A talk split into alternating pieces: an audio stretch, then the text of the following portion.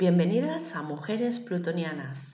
Este podcast está pensado para elevar la autoestima y guiar a las mujeres que les está encantando reinventarse y también a las que les está tocando hacerlo a la fuerza. En este capítulo voy a hablaros de mis proyectos para el 2021 y os voy a dar pautas para entrar en el año nuevo con creencias nuevas.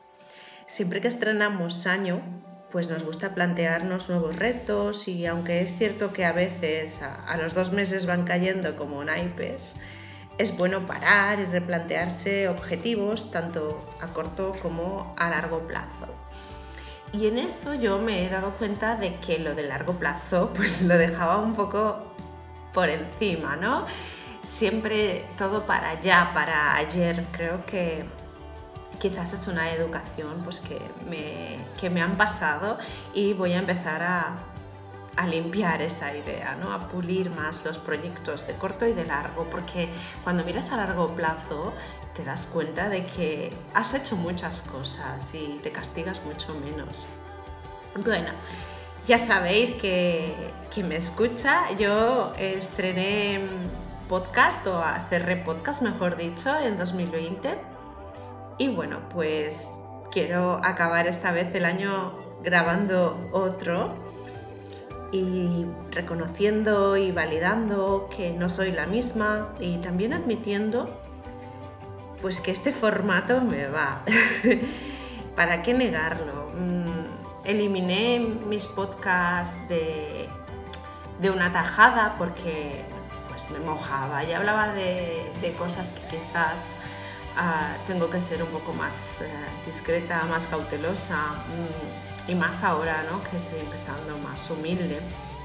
Entonces, eh, bueno, ya sabéis que eliminé los podcasts, pero bueno, pues la cabra tira al monte y volví y encantada de haber vuelto.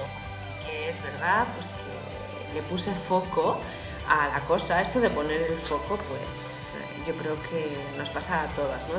desenfocarnos y irnos por la tangente, sobre todo a las que tenemos signos de aire, ¿no? Acuario, Libra, Géminis. Y es que en esto de tener propuestas de año nuevo, la verdad es que esto de ir de flipaos, porque yo era la primera que iba de flipada y hacía propuestas de año nuevo que no me las creía ni yo, pues ya no funciona, por lo menos a, mi edad ya no me funciona. Eh, prefiero integrar propuestas realistas que tengan un propósito, que estén envueltas de, amor y de mm, compasión. No te puedes proponer, por ejemplo, dejarte de fumar o dejar a una persona cuando estás enganchada a esa emoción. Y bueno, quería comentaros qué propósitos tengo yo para mi 2021 y luego seguiré con el, um, tema de estrenar creencias. Eh, mi propósito para el 2021, ya que he abandonado al impostor, eh, este síndrome pues lo pasamos todas, yo realmente al principio cuando me imaginaba um, pues trabajando como astróloga, haciendo interpretación de cartas natales, pues me asustaba mucho, me, ponía muy nerviosa y quién soy yo y me, posicionaba al lado de maestras o de profesoras, profesores que, bueno, que para mí están años luz de mí, pero bueno, poco a poco, ¿no? No nacemos ya endiosados.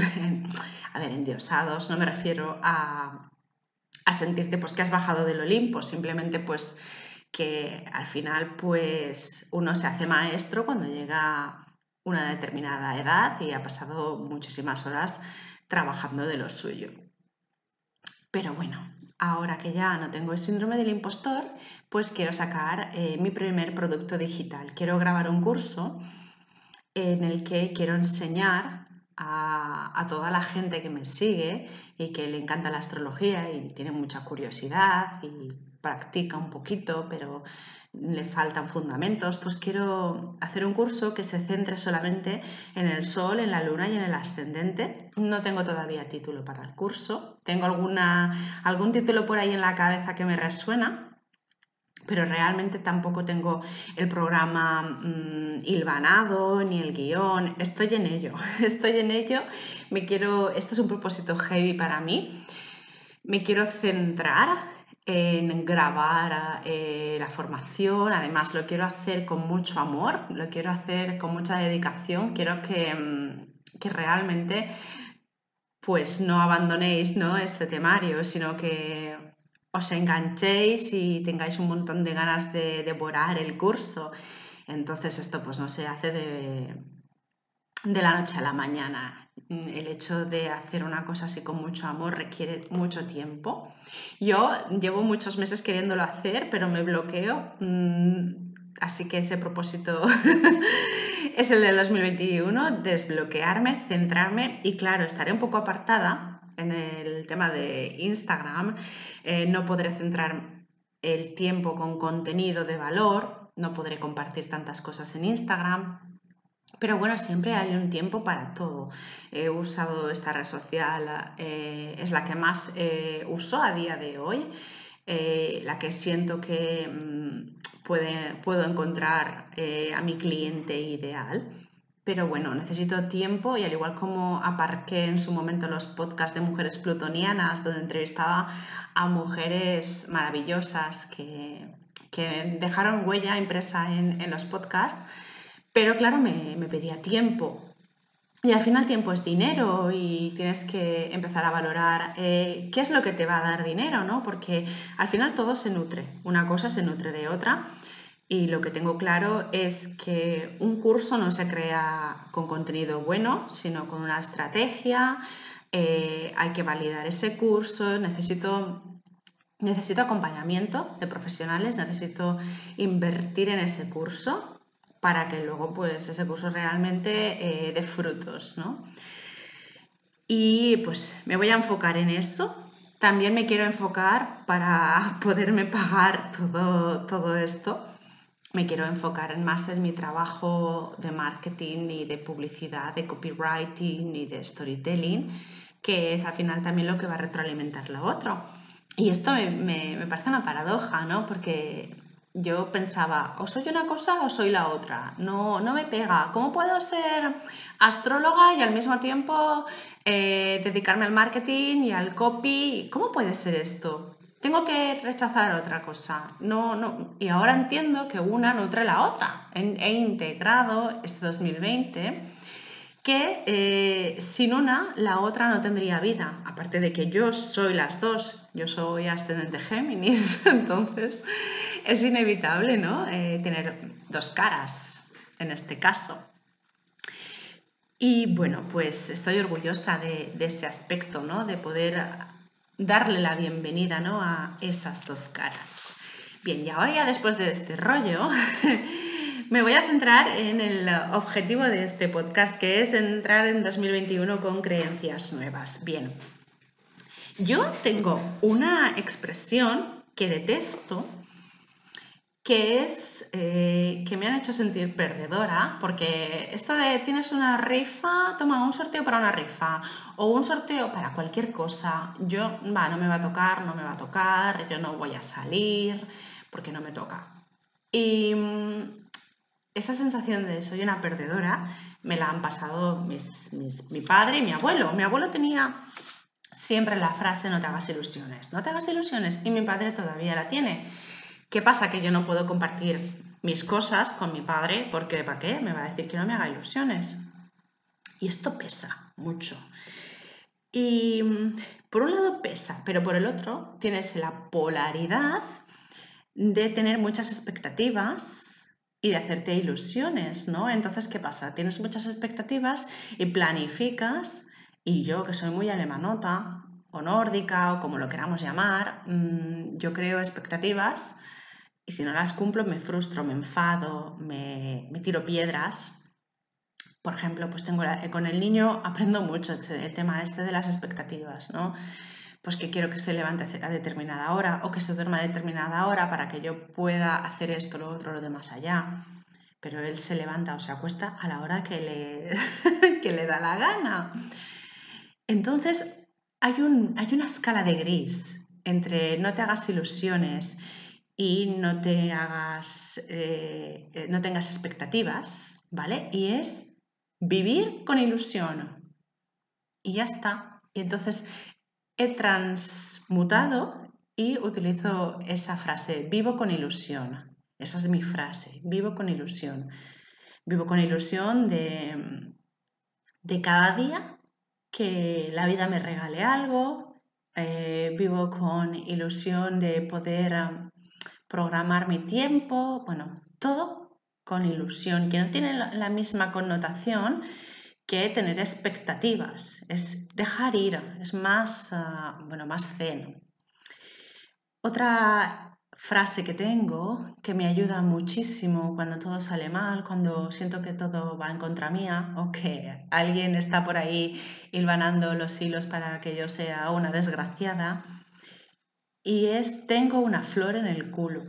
Me encanta esto de tener una flor en el culo. Además es que yo visualizo la flor en el culo, saliendo por el ojete. y es muy parecida al final ¿eh? a, vivir con ilusión, a que la vida te sonría.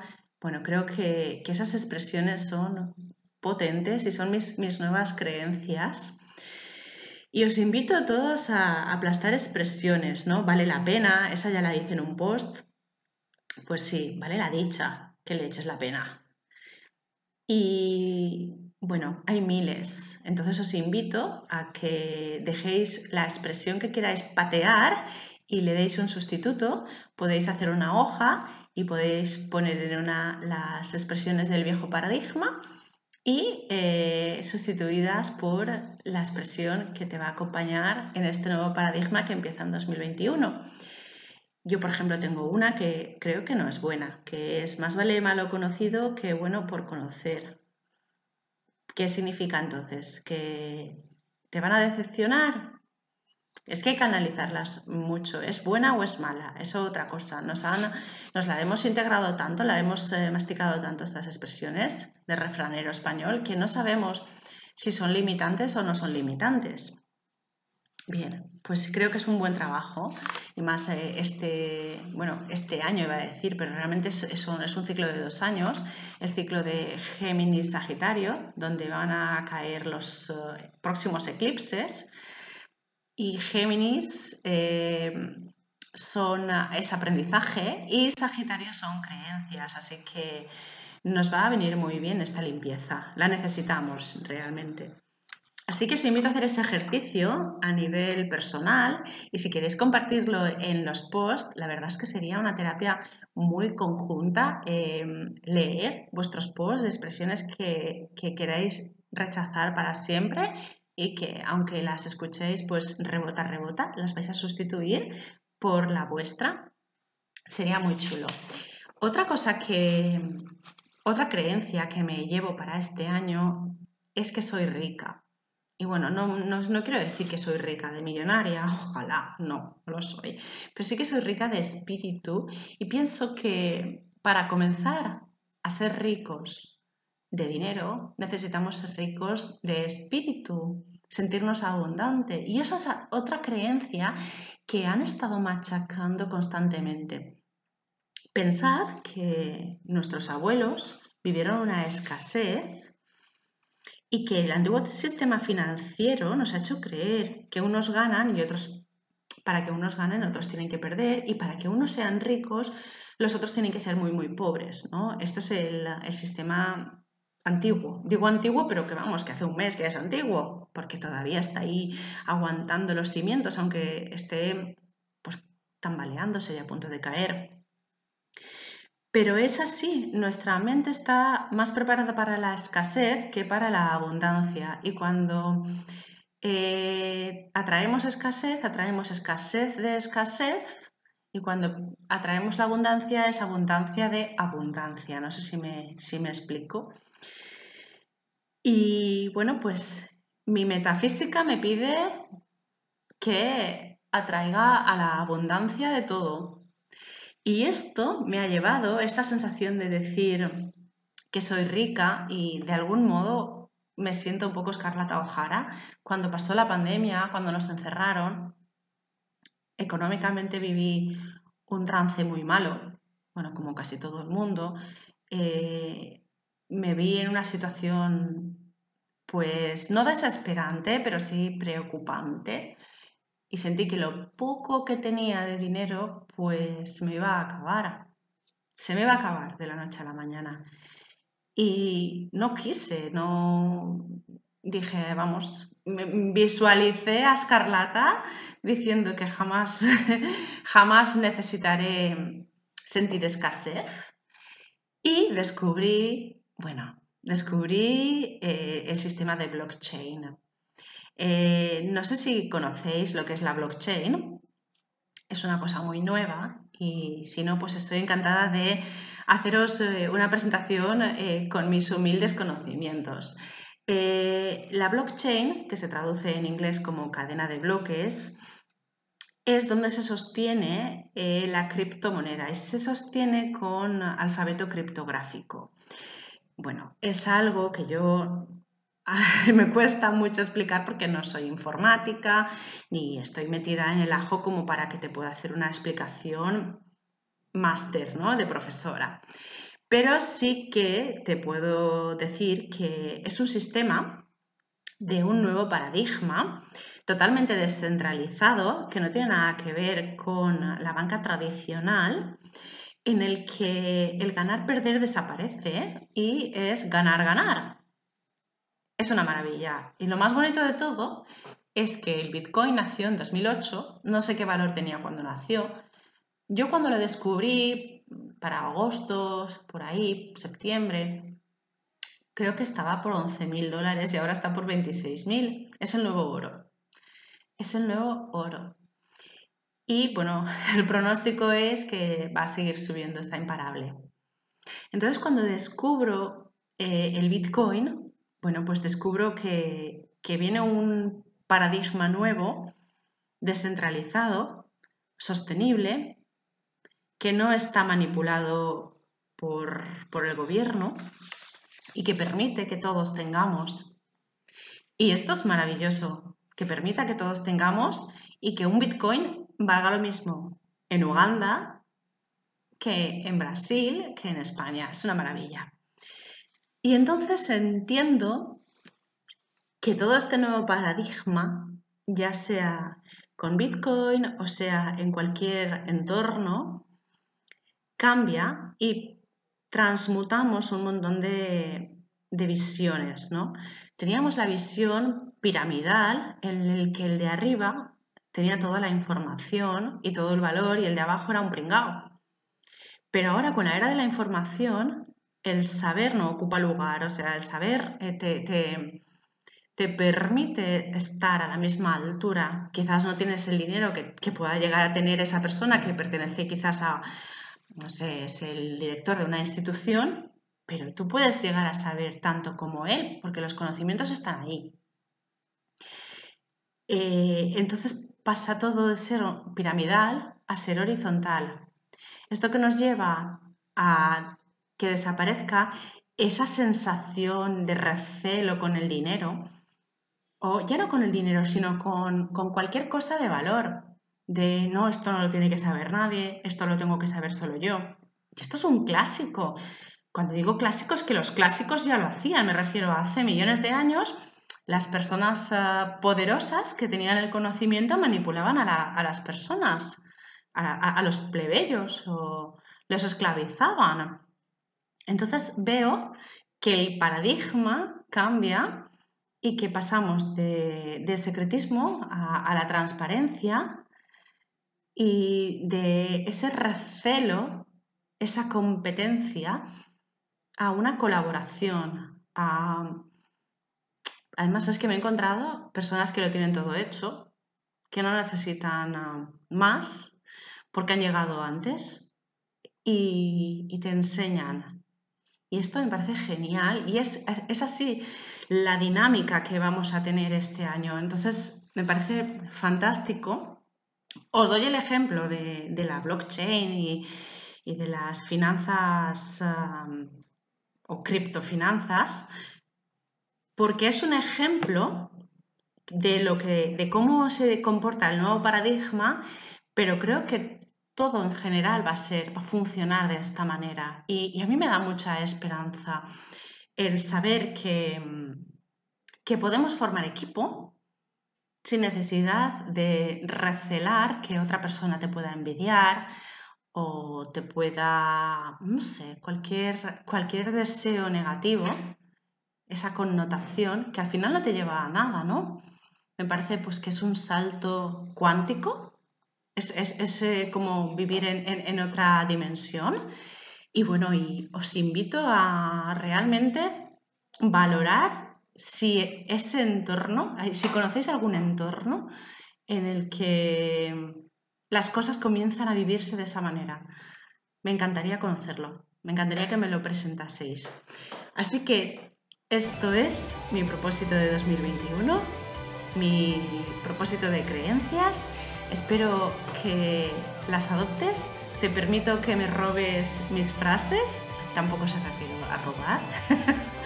Como decía antes, pasamos de la competencia a la colaboración y bueno, si te funciona a ti, pues me vas a hacer muy feliz. Esto es todo, feliz año nuevo y que lo iniciéis con unas creencias limpias y, muy eh, preparados para lo que nos viene que va a ser muy potente. Un abrazo.